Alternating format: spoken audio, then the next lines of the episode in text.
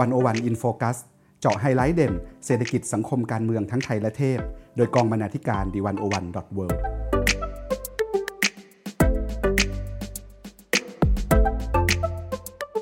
สวัสดีค่ะท่านผู้ฟังกลับมาพบกับ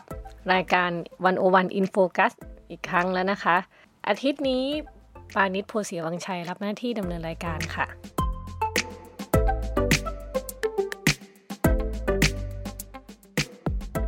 ค่ะ ก็อย่างที่ทราบกันนะคะว่าในช่วงนี้ข่าวคราวเรื่องโควิด หรือว่าเรื่องการ work from home ต่างๆ ก็เป็นเรื่องที่ทำให้หลายคนเครียดอยู่เหมือนกันนะคะ แล้วก็คิดว่าวิถีชีวิตของหลายคนนี่อาจจะต้องเปลี่ยนไปเลยจากความจำเป็นง่ายๆการที่ต้องแบบยับยั้งการแพร่ระบาดของเชื้อไวรัสนะคะ ทีนี้One O One In Focus สัปดาห์นี้ก็เลยคิดว่า น่าจะลองหยิบเอาเรื่องความรู้สนุกสนุกมาเล่าให้ท่านผู้ฟังฟังกันนะคะ ก็เลยคิดว่าจะหยิบเอาคอลัมน์ Brain Bug ของหมอคุณหมอกิ๊กนะคะนายแพทย์ชัยพัฒน์ชุนหรัตน์นะคะ ที่เขียนไว้เกี่ยวกับเรื่องของสมองค่ะทีนี้เวลาเราบอกว่าเป็นเรื่องของสมองเนี่ยมันก็จะมีหลายแนวเนาะบางคนก็อาจจะคิดถึงเรื่องการรักษา เรื่องทางการแพทย์อะไรต่างๆนะคะ แต่ว่าทีนี้เนี่ยคุณคุณหมอกิ๊กเนี่ยนะคะเขาก็เล่าเรื่องสมองในมุมที่ต่างออกไปค่ะ ก็คือว่าพาเราท่องเข้าไปในจักกรวาลก้อนเต้าหู้อัศจรรย์นะคะคำว่าก้อนเต้าหู้นี่เป็นคำที่หมอกิ๊กก็ใช้พูด บ่อยนะคะก็คือว่าเลาะสำรวจแบบเอ็กซ์คลูซีฟนะคะเข้าไปดูสมองในมุมที่ผิดพลาดไม่สมบูรณ์แบบนะคะ แต่ในขณะเดียวกันเนี่ยสมองก็มีมุมชาญฉลาดจนเราคาดไม่ถึงเลยนะคะหน้าแปลกที่สมองเนี่ยอยู่บนหัวเราเนาะแล้วเราก็พยายามที่จะคบคิดถึงมันมากเลย แต่ว่ามนุษย์ก็ดูคล้ายเหมือนจะยังไม่สามารถเข้าใจสมองได้ทั้งหมดนะคะ แต่ว่าทั้งนี้ทั้งนั้นก็ใช่ว่าจะไม่เข้าใจเลย เรื่องราวเหล่านี้ละค่ะที่วันนี้วันโอวันจะมาเล่าให้ฟังนะคะ โดยหยิบเอามาจากบทความของหมอกิ๊กค่ะ หรือว่านายแพทย์ชัยพัฒน์นั่นเองอทีนี้เนี่ยมันก็มีหลายบทความแต่คิดว่าน่าจะเลือกเอาเรื่องที่ใกล้ตัว ใกล้ตัวคนมากที่สุดแล้วกันนะคะ บทความแรกเนี่ยจะว่าด้วยเรื่องของ neck l a t syndrome นะคะ ก็คือ เมื่อจู่ๆโลกซีกหนึ่งหายไปโลกซีกหนึ่งหายไปยังไงนะคะ มันมีเรื่องเล่าเรื่องหนึ่งค่ะ ที่เป็นประสบการณ์ตรงจากหมอกิ๊กเลยเนี่ยได้ไปเจอมานะคะ ก็คือว่ามีคุณลุงท่านหนึ่งค่ะ เข้าเข้าโรงพยาบาลมา มาที่ห้องฉุกเฉินนะคะหมอกิ๊กก็เดินเข้าไปฝั่งซ้ายของเปลคุณคุณลุงนะคะ ส่วนเพื่อนเนี่ยเดินเข้าไปทางขวาของเปล ทีเนี้ยพอถามเท่าไหร่เนี่ยหมอกิ๊กถามยังไงคุณลุงไม่หันมามองหน้าเลยค่ะ แต่ว่าในขณะเดียวกันเนี่ยหันไปตอบเพื่อนที่เป็นคุณหมอที่อยู่ฝั่งขวาของเป ก็หมอกิ๊กก็สงสัยมากว่า เอ๊ะทำไมทำไมคุณลุงไม่ชอบขี้หน้าเราหรือเปล่าทำไมถึงไม่ยอมคุยด้วยเลยนะคะ ก็เลยจนก็คือคุณหมอกีก็เอาเรื่องนี้ไปปรึกษาหมอระบบประสาทที่เป็นรุ่นพี่นะคะ รุ่นพี่คนนั้นก็บอกว่า เออ ให้ให้คุณหมอเนี่ยกลับไปให้คุณลุงวาดหน้าปัดนาฬิกา ฟังไม่ผิดนะคะนี่คือวาดวาดรูปหน้าปัดนาฬิกา ทีนี้เนี่ยสิ่งที่ปรากฏขึ้นค่ะน่าประหลาดใจมากก็คือว่า คุณลุงวาดนาฬิกาเป็นวงกลมเลย ตัวเลขหนึ่งถึงสิบสองครบเลยนะคะ แต่ว่าตัวหนังสือสิบสองตัวเนี่ยมันกระจุกอยู่ทางฝั่งขวาฝั่งเดียว แต่ฝั่งซ้ายเนี่ยไม่มีตัวเลขเลย ถ้าเกิดว่าอยากเห็นภาพนะคะ สามารถเข้าไปดูในลิงก์บทความได้ ซึ่งเดี๋ยวจะแนบอยู่ข้างล่างตัวพอดแคสต์นี้นะคะ ทีนี้เนี่ยเรามาต่อเรื่องที่ตัวเลขกัน ตัวเลข1ถึง12 ครบ แต่อยู่กระจุกตัวอยู่ฝั่งขวาฝั่งเดียวคำถามก็คือว่า เพราะอะไรทำไมถึงเป็นอย่างนั้นนะคะ ทีนี้หมอกี้ก็ทดสอบต่อด้วยกัน เดินเข้าไปตรงหน้าคุณลุง นะคะแล้วก็ยกนิ้วชี้ทั้งสองข้างขึ้นมาในตำแหน่งที่ควรจะมองเห็น ให้นิ้วข้างหนึ่งอยู่ข้างซ้าย ส่วนอีกข้างอยู่ทางขวานะคะอพอลองกระดิกนิ้วที่อยู่ทางข้างขวาของคุณลุงก็ถามว่า เห็นนิ้วกระดิกอยู่ทางข้างไหนครับคุณลุงก็ตอบว่าข้างขวาครับแต่พอเปลี่ยนมากระดิกนิ้วที่อยู่ทางซ้ายถามซ้ำเห็นนิ้วที่กระดิกอยู่ทางข้างไหนครับ คุณลุงก็ตอบข้างซ้ายครับ แต่คราวเนี้ยพอกระดิกพร้อมกันทั้งสองข้าง อ่าก็ถามว่าแล้วตอนนี้ล่ะครับเห็นกระดิกนิ้วกระดิกอยู่ทางข้างไหน คุณลุงก็บอกว่าทางข้างขวาครับทีเนี้ยหมอกิ๊กก็เลยให้คุณลุงหลับตา แล้วลองลูบแขนข้างซ้ายขวา เทียบกันทั้งสองข้าง แทนการกระดิกนิ้วนะคะ ผลที่ได้ก็เหมือนกันก็คือตอบว่าข้างซ้ายครับ ข้างขวาครับ ข้างซ้ายครับ ค่ะ ทีนี้เนี่ย มันจะเห็นชัดขึ้นนะคะ เวลาให้คุณลุงวาดรูปเนี่ยวาดรูปดอกไม้กรีบใบไม้ก็จะมีอยู่แค่ข้างขวา ถ้าเกิดจะหวีผมคุณลุงก็หวีแค่ข้างขวา โกนหนวดก็โกนหนวดข้างเดียวนะคะ หรือกินข้าวก็จะกินแค่เพียงข้างขวาของจานเท่านั้นนะคะ ทีนี้มันน่าน่าสนใจตรงที่ว่า คุณลุงกินข้าวแต่ฝั่งขวาของถาดใช่ไหมคะแต่พอเราหมุนถาดกลับมาไอีกข้างหนึ่งที่คุณลุงไม่กินนะคุณลุงก็ก้มลงไปกินต่อ ได้อีกนะคะขอขอแค่เปลี่ยนจากฝั่งซ้ายมาอยู่ฝั่งขวาเหมือนเดิมคำถามสำคัญก็คือว่าอะแล้วสรุปคุณลุงเป็นอะไรทำไมถึงเห็นโลกแค่ข้างขวาข้างเดียวนะคะ ก็มีที่มาที่ไปของของโรคนี้อยู่ค่ะเขาเรียกว่ามันเป็นเป็นภาวะที่เรียกว่า neglect syndrome เนี่ยค่ะ ก็คือว่ามันเกิดจากปัญหาในสมองสมองตรงตำแหน่งเล็ก ใกล้กลางกระหม่อมเยื้องไปทางด้านขวา หลังส่วน parietal cortex นะคะ ซึ่งตามปกติเนี่ยมีหน้าที่คอยสนใจข้อมูลที่มาจากสิ่งแวดล้อม หรือว่าร่างกายซีกตรงข้ามนะคะ แต่ว่าในช่วงที่สมองบริเวณเล็ก ๆ ด้านขวาไม่ทำงานนั่นเองเนี่ยทำให้สมองมีแนวโน้มที่จะเพิกเฉยสิ่งแวดล้อม แล้วก็ร่างกายซีกซ้ายนะคะ ทั้งการมองเห็นการสัมผัสการได้ยินเนี่ยราวกับว่าทุกสิ่งทุกอย่างที่อยู่โลกซีกซ้ายเนี่ยหลุดหายไปเสียเฉยๆนะคะ ในเคสของคุณลุงนะคะ สุดท้ายก็เคาะยังดีที่ว่าเนื้อสมองเสียหายไม่มากนะคะ อาการของคุณลุงก็เลยกลับมาเกือบปกติ แล้วก็คุณหมอก็เขียนติดตลกไว้นะคะบอกว่าแล้วก็อย่างน้อยก็สบายใจแล้วว่าที่คุณลุงไม่ยอมคุยด้วยเนี่ย เพราะว่าคุณหมอดันไปยืนฝั่งซ้ายนะคะ ที่คุณลุงไม่สนใจพอดีไม่ไม่ได้เป็น เพราะว่าคุณลุงไม่ชอบหน้าคุณหมอแต่อย่างใดนะคะ อ่าทีนี้มันก็น่าสนใจมากว่า เออ อันนั้นคือเป็นสมองของคนที่ที่ป่วยใช่ไหมคะ ก็คือว่ามีอาการผิดปกติในสมอง แต่ก็ใช่ว่าสมองคุณปกติอย่างเราเนี่ยที่ไม่ได้มีอาการผิดปกติตรงส่วนไหนเลยเนี่ย จะไม่มีความผิดพลาดนะคะอืมทีนี้มันมีเกมหนึ่งมีแบบทดสอบหนึ่งให้เราลองเล่น คิดว่าทุกคนน่าจะลองเข้ามาเล่นในบทความนี้ได้นะคะ เขาบอกว่าเนี่ย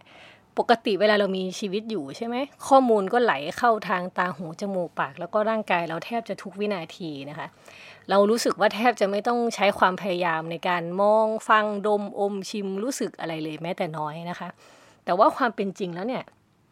ถ้าจะวิเคราะห์ข้อมูลทั้งหมดนั้นตลอดเวลาเนี่ยคงต้องใช้พลังงานมหาศาลนะคะ ดังนั้นสิ่งที่สมองของเราทำก็คือ การเลือกวิเคราะห์เพียงบางข้อมูลที่มีความสำคัญเท่านั้นนะคะะ การรับรู้ก็จะเกิดขึ้นเป็นบางจุดต่อช่วงเวลา แล้วก็นำมาเชื่อมต่อกันเป็นภาพใหญ่ในภายหลังทำให้น่าคิดว่าที่เราคิดว่าเรามองเห็นทุกอย่างที่ตกกระทบตาเนี่ยจริง ๆ แล้วเรามองเห็นแค่ไหนกันนะคะ มันมีเมื่อประมาณ 20 ปีที่แล้วค่ะ มีนักวิจัยช่วยกันสร้างวิดีโอขึ้นมานะคะ ในวิดีโอเนี่ยจะมีทีมนักบาสทีมเสื้อเชิ้ตขาวกับทีมเสื้อเชิ้ตดำ มีทีมละสามคนเดินสวนกันไปมานะคะพร้อมโยนส่งลูกบาสระหว่างคนในทีมไปด้วยอื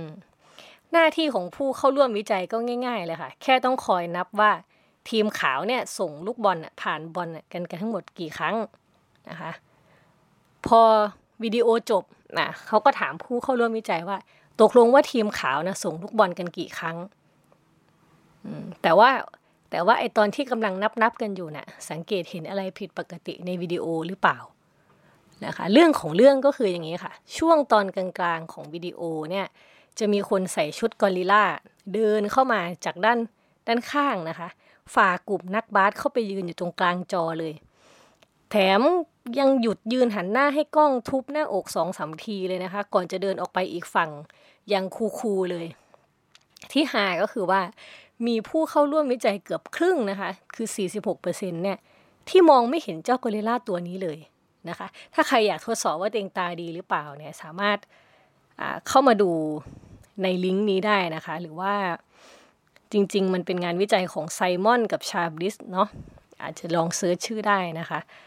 ทั้งสองคนเนี่ยงานวิจัยเนี่ยเขาก็ตั้งชื่อปรากฏนิกปรากฏการณ์นี้ว่า inational blindness นะคะ ก็คือซึ่งลองคิดดูแล้วเนี่ยก็อาจจะเรียกว่าเป็น necklace syndrome แบบที่เจอในคนปกติอย่างเราๆนี่แหละนะคะ ดังนั้นเนี่ยไอการที่เราคิดว่าคนที่ป่วยอาจจะเกิดจากความบกพร่องที่เกิดจากรอยแผลในตำแหน่งเล็ก ๆ ในสมองนะคะ แต่ก็ใช่ว่าสมองที่เราคิดว่าปกติเนี่ยมันจะซื่อสัตย์ซื่อตรงกับเรานะคะ ถ้าเกิดว่าฟัง รายการนี้จบหรือว่าขณะที่ฟังอยู่เนี่ยก็อาจจะทดสอบดูก็ได้ว่า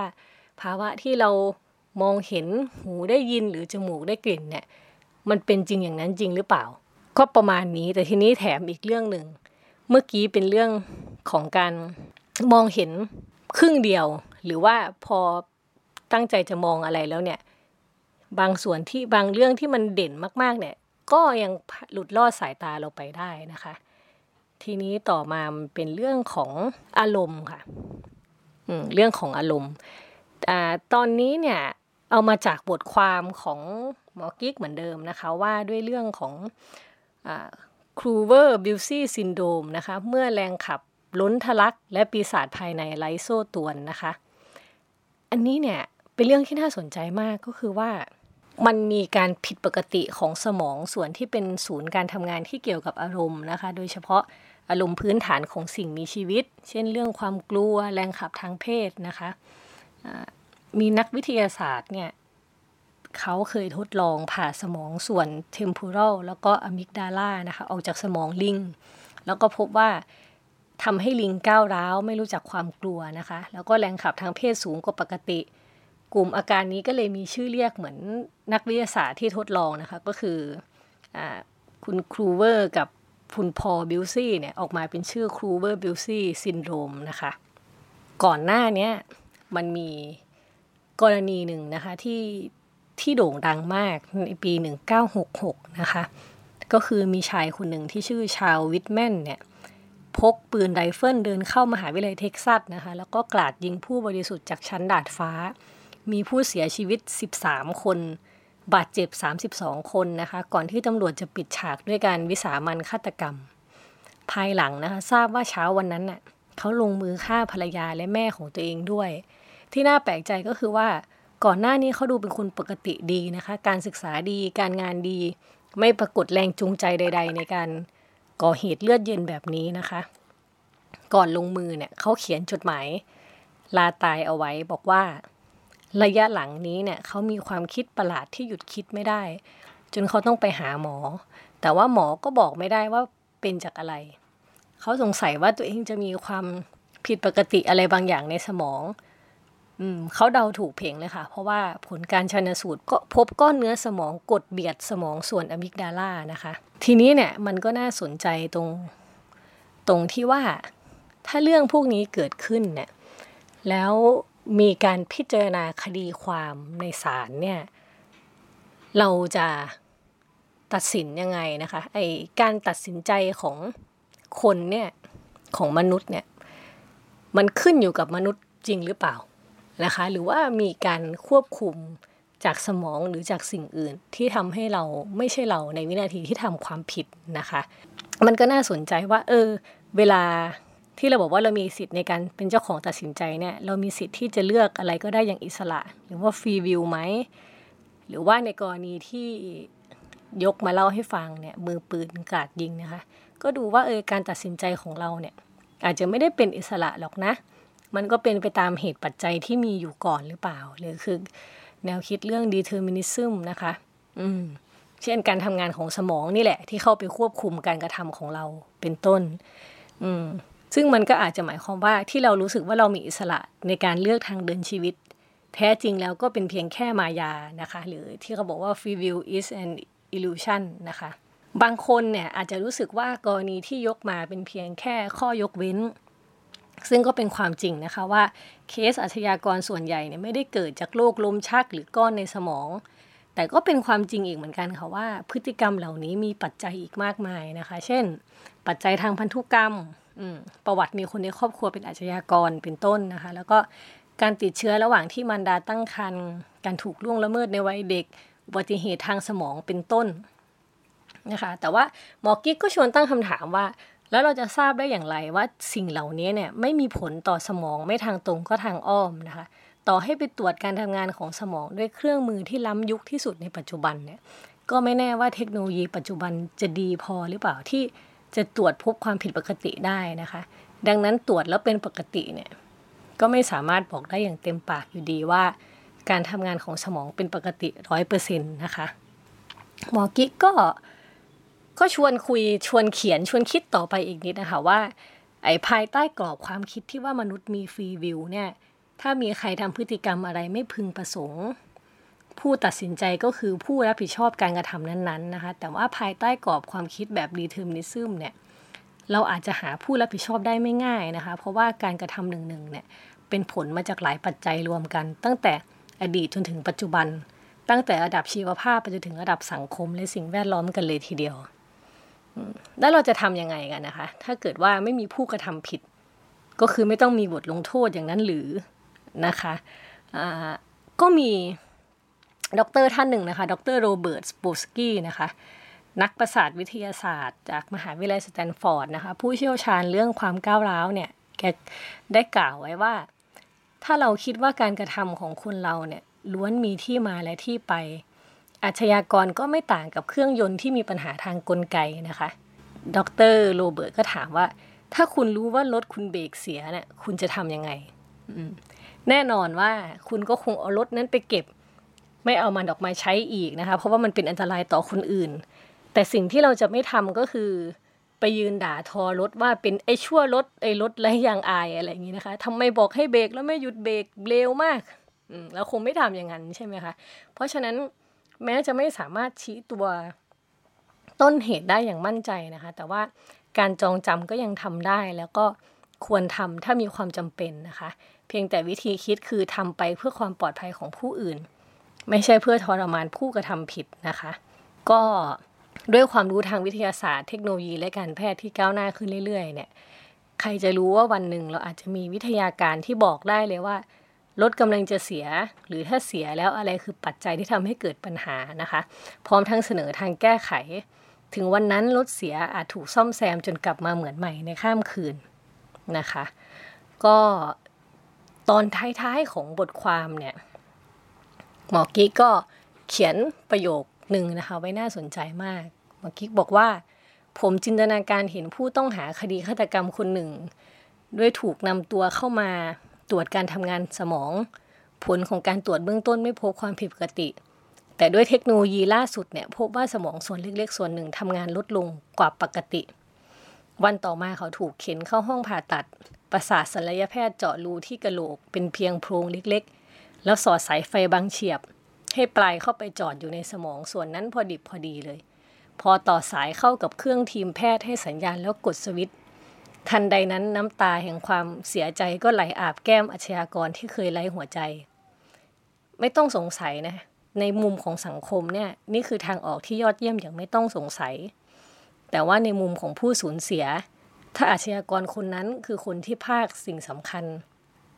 ไปจากเรานะคะ คุณหมอก็พูดถึงท้ายว่า ผมควรจะรู้สึกอย่างไรดีนะ น่าสนใจนะคะ เรื่องราวทั้งหมดจากที่อ่านบทความของคุณหมอกิ๊ก หรือว่านายแพทย์ชัยพัฒน์มาเนี่ยว่า อืม ถ้าเกิดคนที่ทำผิดร้ายแรงมาก ๆเลย แล้วเราก็รู้ว่ามันเป็นเพราะ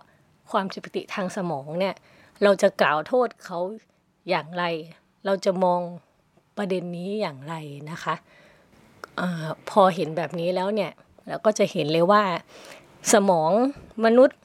ซับซ้อนนะคะแล้วก็ยังมีข้อถกเถียงทั้งในเชิงปรัชญา เชิงสังคมศาสตร์ เชิงวิทยาศาสตร์นะคะซึ่งสอดคล้องกันไปทั้งหมดเลย ก็เรียกได้ว่า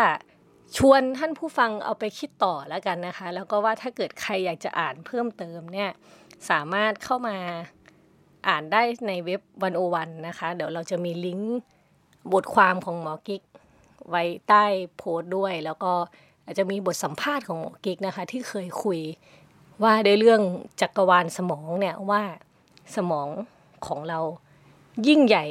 แค่ไหน หรือว่าจริง ๆ แล้วเป็นเพียงก้อนเนื้อที่พร้อมจะผิดพลาดได้ตลอดเวลานะคะะวันนี้ก็น่าจะประมาณนี้ถ้าเกิดว่าท่านผู้ฟังฟังแล้ว คิดเห็นอย่างไรก็สามารถคอมเมนต์ได้ที่ใต้โพสต์เลยนะคะ แล้วก็สัปดาห์หน้าเป็นเรื่องอะไรนั้น ก็รอติดตามค่ะ วันนี้ปานิชโพสีวังชัยลาไปก่อน สวัสดีค่ะ